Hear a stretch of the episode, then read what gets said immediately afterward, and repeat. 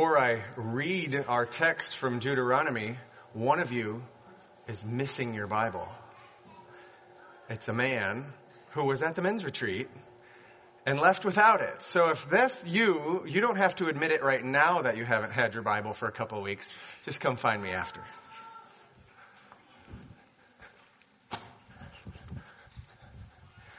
Our text today is from Deuteronomy chapter 7. Deuteronomy is the fifth book from the front. Genesis, Exodus, Leviticus, Numbers, Deuteronomy. Or it's on your bulletin, and sometimes, well, it's not going to be there. So have a Bible. You mysterious man. Deuteronomy chapter 7, just three verses today, 6 through 8. For you are a people holy to the Lord your God. The Lord your God has chosen you to be a people for his treasured possession out of all the peoples who are on the face of the earth. It was not because you were more in number than any of the people, any other people that the Lord set his love on you and chose you. For you were the fewest of all the peoples. But it is because the Lord loves you and is keeping the oath that he swore to your fathers that the Lord has brought you out with a mighty hand and redeemed you from the house of slavery, from the hand of Pharaoh, king of Egypt. This is the word of our Lord. Thanks be to God. As we are going through a series on humility and talking about how strong and kind Jesus is and if I'm weak, that I can come to Him. It seems appropriate to admit right now in prayer to humble ourselves that we need Him to speak to us. So let's bow our heads before the King of the universe. God, you say if we are weak, that we can come to you. If we are lost, you come to us. If we are confused, if we are tired, if we are afraid, we are welcome in your presence. You gather us together to unify us by your spirit, to strengthen us by your word, to sanctify us by your kindness, your grace. And I humbly admit that I am weak, I am tired, I am afraid, I feel utterly inadequate to be a messenger of your gospel. And we want to humbly admit that we have too many distractions. There are too many things in our hearts that pull us one way or another that we can't hear your word. How can we be changed, God, unless you make this word sink into our hearts. If you make this word come faithfully from my lips, we are utterly dependent upon you. And we ask that in our weakness, you would show off your strength. For the glory of our risen King Jesus, the fame of his name, by his power and authority, we ask these things. Amen.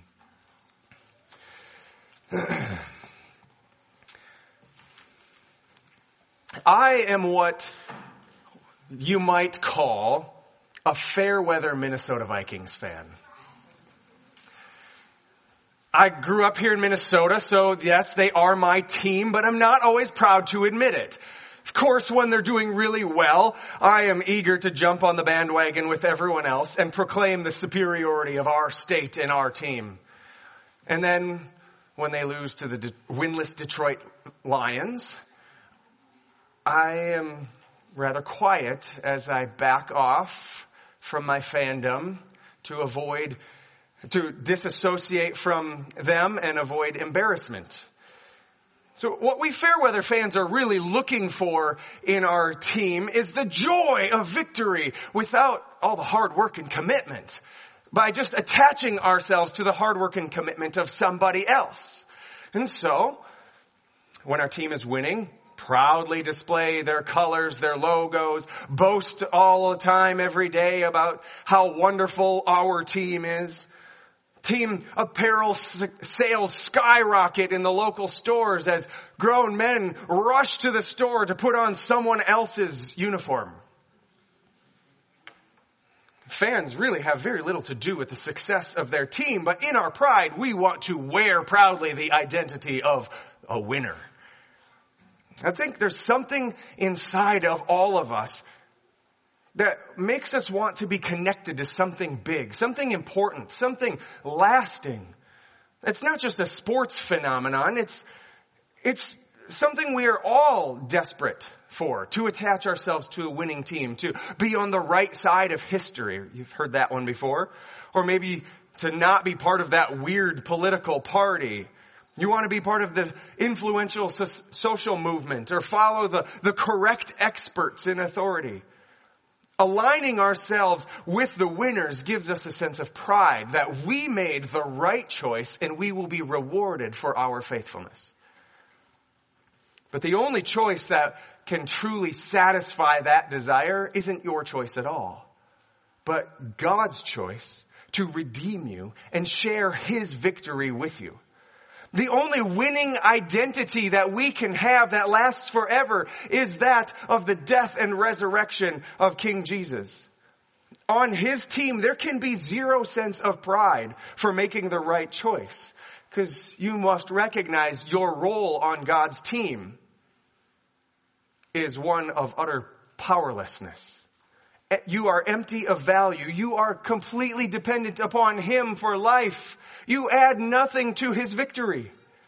And so our only hope for any lasting success is to humbly accept your role as a servant of King Jesus. Contrary to every other kind of allegiance, in Christ's victory, we really have nothing to offer, but we are given the best rewards. Every single other alliance that you could make will ultimately leave you empty handed. Most of us in this room, in this church, will never be very influential in this world. We're not going to be world experts on any subject or leaders in any field or vocation. We don't, we aren't going to be thrust into high political office where we make decisions that affect society. But that's quite alright with us. Because as ordinary servants of Christ, we are guaranteed something much better than anything we could pull off on our own anyway. But we don't get to be bandwagon fans. You don't get to hop on and off, slink back into the shadows when things aren't going well, when it looks like to the rest of the world that we're on the losing team. We must be all in. Every moment of every day, flying the banner of Christ, even if the world thinks that we are bound to fail. Because in our weakness is when Christ's victory is most powerfully proclaimed. So as we continue this theme of humility today, I really want to encourage us. We'll look at Christ a little bit more. Yes, we must. But I want to encourage all of us to humbly accept your role as a servant of King Jesus. So last week, Jake was looking a lot at the circumstances, the humble circumstances around Jesus' birth. Today I want to back up even farther and see what led up to that moment in the people of Israel as a reminder that God has always worked among a humble people. So from this text in Deuteronomy, we're going to start with a look at this dynamic of a little people and their big God. God deliberately chooses to work through weak people in order to show off his strength. And then after we see that pattern established in Israel, we'll turn to the Gospels and see how that big God became little. Just a, a crazy thing that we marvel at every Christmas. The people had failed in their role as a humble servant, so God himself came to be the servant on our behalf. And then finally, we'll finish up just looking at who we are as a little church and God's big promises. What do these humble, this humble relationship with God, what does it call us to be today? So let's just go through these three verses in the book of Deuteronomy first as we start with this concept of a little people and their big God. In verse 6, God is giving Israel their primary identity. He rescued them out of the land of Egypt, amazing, ten plagues, Red Sea crossing, wandering through the wilderness, manna from heaven, quail from out of nowhere, water from out of rocks. But none of that is to define them as much as this thing he tells them. This is what they are to be all about. Everything they do.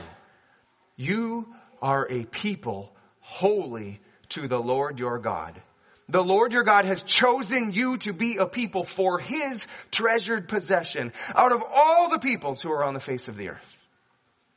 So when Israel thinks about who they are, when they look around at all the other nations and wonder, what makes us unique? How do we relate to everything else? They should see themselves as holy. We've taught before that word holy. Holiness means devotion to God. Everything focused right on making God look good, highlighting Him in everything you do, drawing attention to Him. One Jewish commentator explains that this word is similar to a word translated betrothed, engaged in marriage. It's a legal binding relationship. He says, this word, betrothal, expresses the idea that when a man betroths a woman, she becomes forbidden to others like something consecrated. And so, Israel's called to be holy. He says, because it is consecrated to the Lord, Israel must shun all activities that are incompatible with that relationship. You are saying, this is what I am all about. This relationship with God. Israel is to be on team Yahweh alone, displaying their allegiance to Him in every single thing they do. So God alone, God chose Israel out of all the nations to be a special nation that He calls His treasured possession.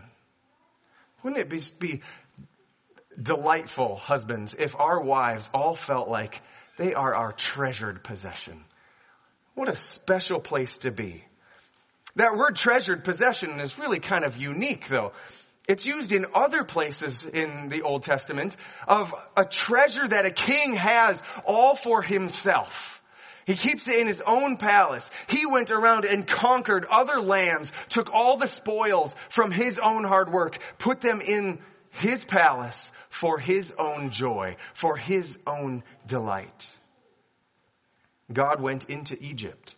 He plundered Pharaoh's riches in the ten plagues. He took for his own special treasure the people of Israel to be his consecrated, holy people, whose existence is to make him look good and to bring him delight. Now, if you're hearing this as the people of Israel, you're thinking, wow, we must be pretty special for God to come and rescue us like that. So before they, this gets too much into their head, God has to remind them of who they were before. God didn't choose them to be his treasured possession because of something inherently good in themselves, valuable or beautiful about themselves. He says in verse 7, it was not because you were more in number than any other people, but that the Lord set his love on you and he chose you. For you were the fewest of all the peoples. See, Israel needs a reminder of their humble origins. God did promise, calling them out of Egypt, I'm going to make you a great nation. I'm going to put you in a land that is fertile, a land flowing with milk and honey. Your cattle is going to flourish. Your children are going to multiply abundantly. You are going to become a great nation. One day, he promised, Israel will be the greatest nation on the whole planet. But they must remember it's not because they themselves are great, but because their God is so great. They are a little people with a big God. On their own, there's nothing impressive about them. Compared to all the nations all around them, they are weak. They are pathetic. Everyone looks at them and says, who are these foolish, dirty, disgusting people? the only thing that's going to make them great is jumping onto God's winning team. This is what he explains further in verse 8. It is because the Lord loves you and is keeping his oath that he swore to your fathers. that the Lord brought you out with a mighty hand and redeemed you from the house of slavery, from the hand of Pharaoh, king of Egypt. Though they were small, weak, insignificant, God has chosen them and loved them simply for the purpose of showing off His power and His faithfulness to His own promises. He, before they ever existed as a nation, he told Abraham, Isaac, and Jacob, I'm going to take your cute little family that were pagan worshippers over there, who had nothing over here, and put you there, and I'm going to multiply you to become a great nation. But he would do it in a way that showed the world it was only because of his mighty hand. They would have to live every single generation of their entire existence in a way that constantly puts their own weakness forward. So the world would see that it's not them, but God doing this work. God promised to make them great, but it would have to be in a way that the watching world would always know there's nothing special about these people. They are weird. They are foolish. They are strange. The things they do just seem downright dangerous. What is up with these people? But wow, they continue to overcome everything. Who are these people? Or who is their God? And this last part of verse 8 tells us that God redeemed Israel out of slavery. That tells us that they're to, they're brought out of one place of weakness and put into another place of weakness. The word redeemed has this sense of purchasing someone from slavery. Israel was slaves to Pharaoh. And God went into Egypt. He plundered everything. He defeated Pharaoh and purchased them to be his own slaves. So redemption doesn't mean that you are set free to go live on your own, do as you please, be the master of your own life. Redemption is purchase out of slavery to sin, out of slavery to the world, out of slavery to selfish desires, out of slavery uh, to Satan's oppression, and into slavery, into servanthood, but to a wise, kind, generous, compassionate, and mighty God. In both circumstances, you are weak, humble, dependent. But when you're a servant of the God of the universe, you get all the benefits of being His treasured possession. You get to ride the coattails of His victory into all the blessings of His glory. It's really a sweet deal. It's just really hard for us to accept it. You have nothing to offer. But when you make your life all about Him, he gives you everything in return. All it requires is humility, admitting, I've got nothing. And I'm dependent every day. You must always stay weak, always be utterly dependent. Unfortunately, Israel failed to do that. The whole book of Deuteronomy is basically laying out how to be a nation that stays dependent upon God. All kinds of laws saying you need to be weak and dependent upon one another, on me to work in each other. You need to focus your entire community on worshiping me every week, every year, all these festivals, all these sacrifices to show that I am your provider. You are not allowed, Israel, to marry foreign women and make alliances with foreign nations. You're not allowed to build up a massive treasure for yourself.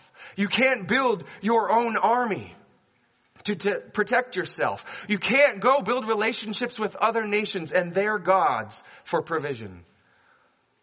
But the sad, frustrating, heartbreaking story of the entire Old Testament is that is exactly what they did over and over.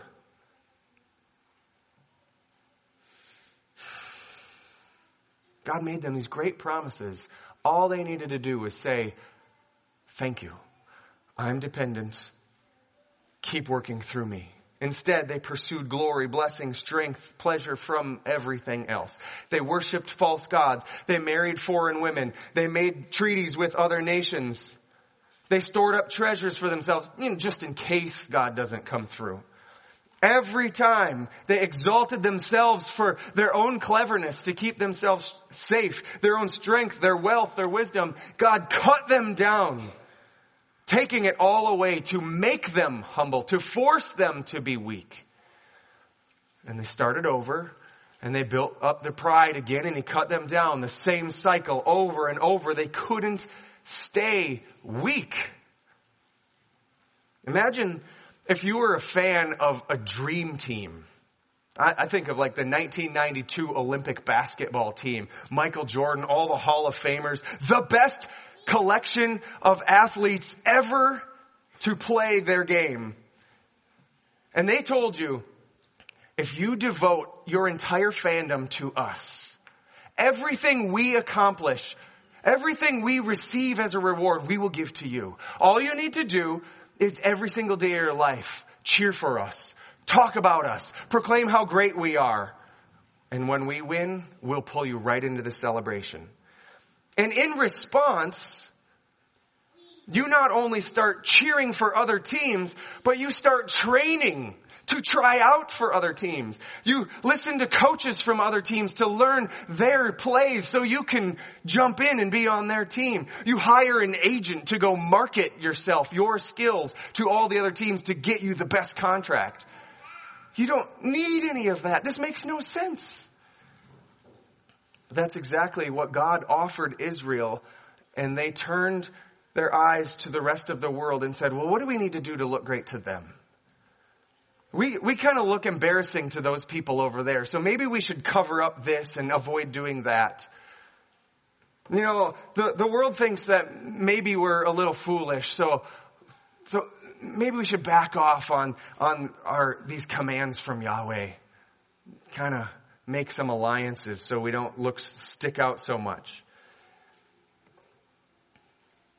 They did exactly opposite of what they were told would guarantee glory. They don't even know how to be weak properly. You can't be strong enough. They can't be weak enough. So God would have to send someone to be weak for them. In one of the greatest miracles in history, you can debate, like, is God speaking everything out of nothing the greatest miracle? Is, is Jesus die, the God of the universe dying on a cross? Is that the greatest confusion? What about this? John chapter 1. This big God became a little person. John chapter 1 is one of the most astounding things ever written on a piece of paper. In the beginning, he says, he starts off, in the beginning was the Word. The Word was with God. The Word was God. Jesus, the Son of God, is God in all of His glory. And then down in verse 14, John says this shocking statement. That God, the Word, became flesh and dwelt among us. What are you talking about, John? That doesn't make any sense. The God who existed before all time subjected himself to time. The God who created all things entered into creation. The God who gives life to everything took on the life of a human. The God who is light and gives light went into darkness. The God who has no physical existence took on flesh. These, these things don't fit, John the one who revealed himself to Moses, the I am. He is self-existent. He, by his word, makes everything else exist. Became one of us. The one who gives life was born into life. The one who was growing in the womb of Mary is speaking Mary's womb into existence. Wow. God became humble, weak, dependent. He came to be Israel for Israel. He came to fulfill Deuteronomy 7. He would live the holy life as a treasured possession for people who couldn't do it. Every moment of his life devoted to showing off God's strength. Everything he did was pleasing to the Father. And, oh, that one. Love him Amazing. He makes me look good. I delight in him. He came to live a little life to show off the big God. Everything about Christ's life was humble. He was born a tiny helpless baby, laid in a feeding trough in an animal stable, dependent on other humans to take care of him. He grew up in a small, rural, podunk, nowhere village, learning the trade of his earthly father. As an adult, he had no home of his own, always needing others to provide a place to eat and sleep. His best friends, the ones who followed him most closely, were outcasts, dirty fishermen, prostitutes, tax collectors, lepers, all kinds of sinners and dirty people. By his divine nature, he was the ruler of all things, but as a human, he refused to accept any offer of authority. He came into Jerusalem. Everyone's celebrating him as a king, but he rode on a donkey, a work animal, not on a war horse like a conquering king. In the Garden of Gethsemane, as he faced his death, he denied his own will. He could have done all kinds of things to compromise the plan and make himself more comfortable. Or in the midst of a sham trial with many false witnesses brought before him. He refused to fight for his own justice.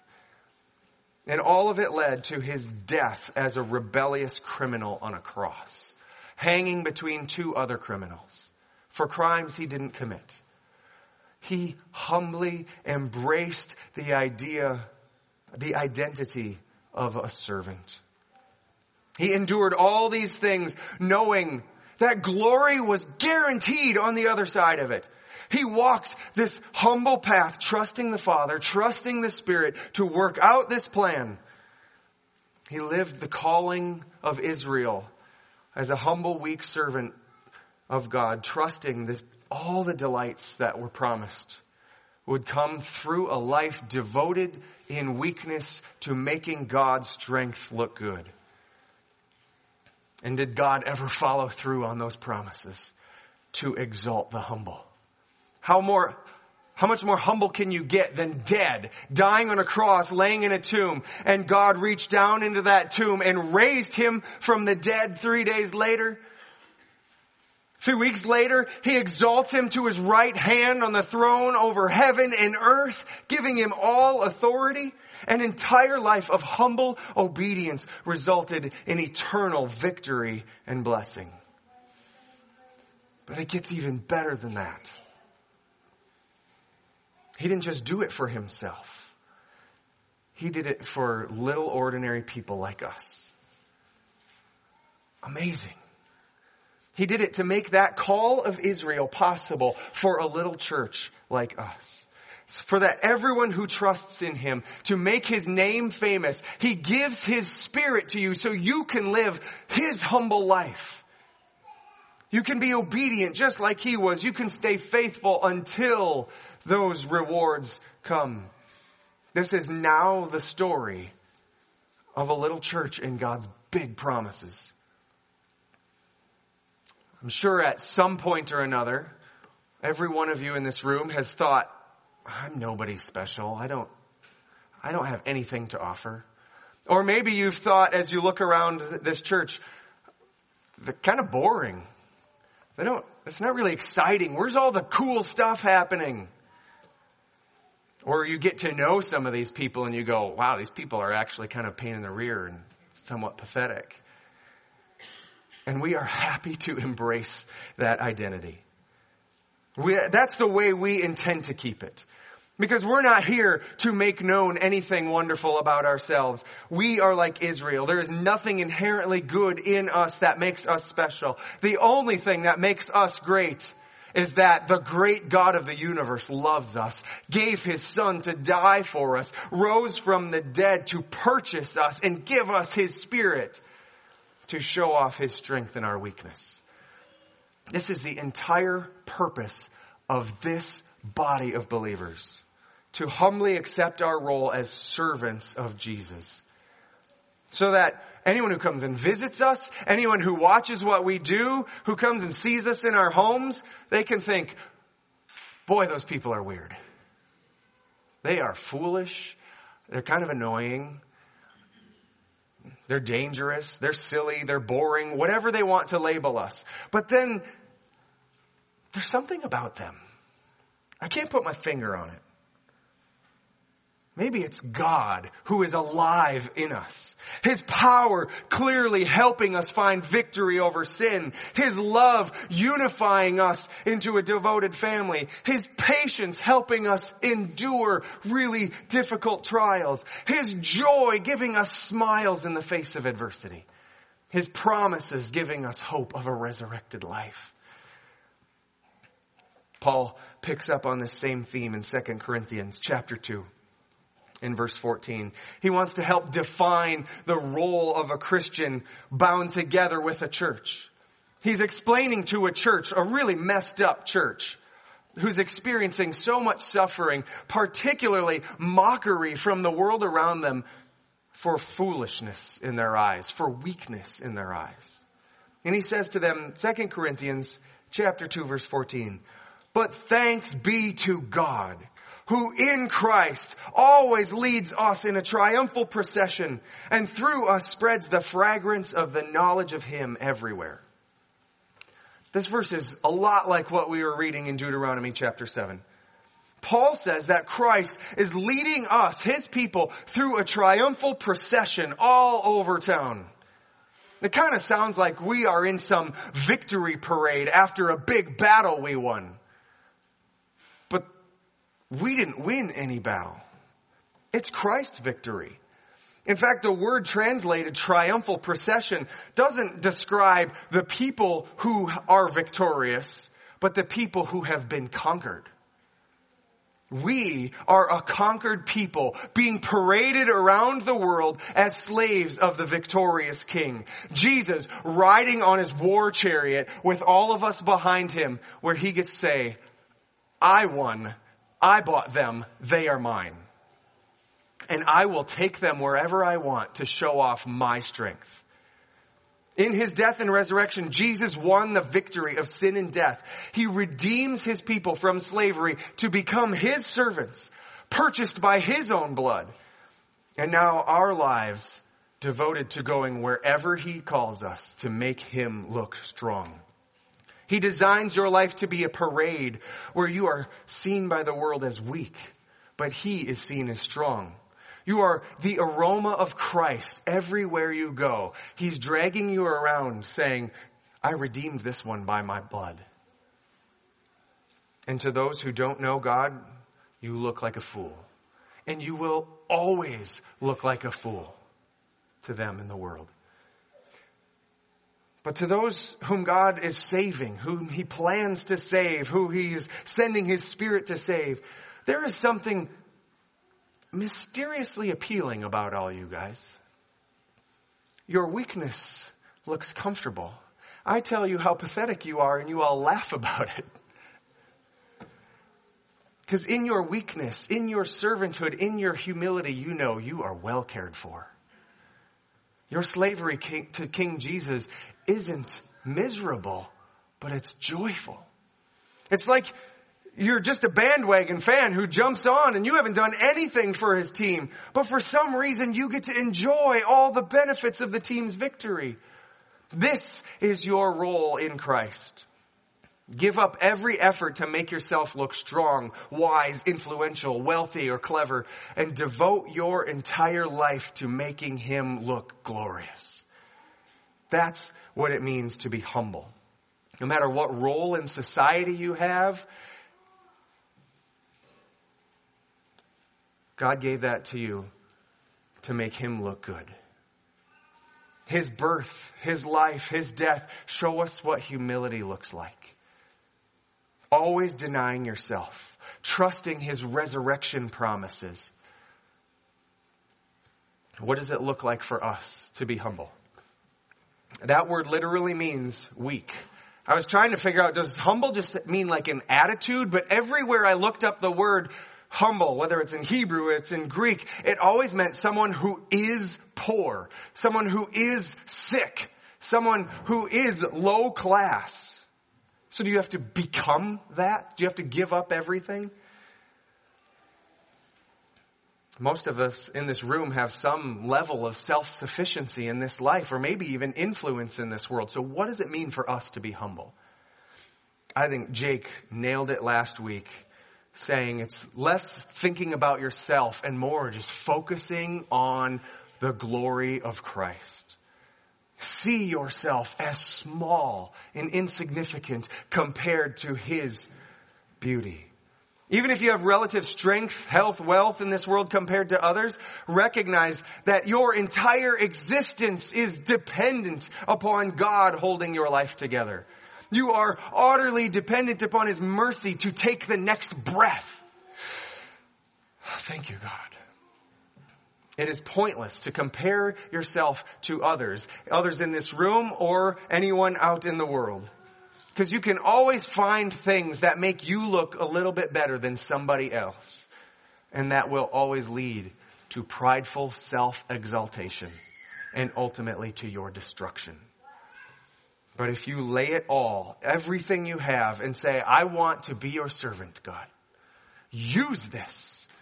Use my nursing. Use my my position as a doctor, use my life as a mother, use my life as an engineer, whatever it is, to make you look good. I will make myself weak so God can show off his strength. But even more than just seeing God as big, as a Christian, you must see yourself as his servant, Christ as your master.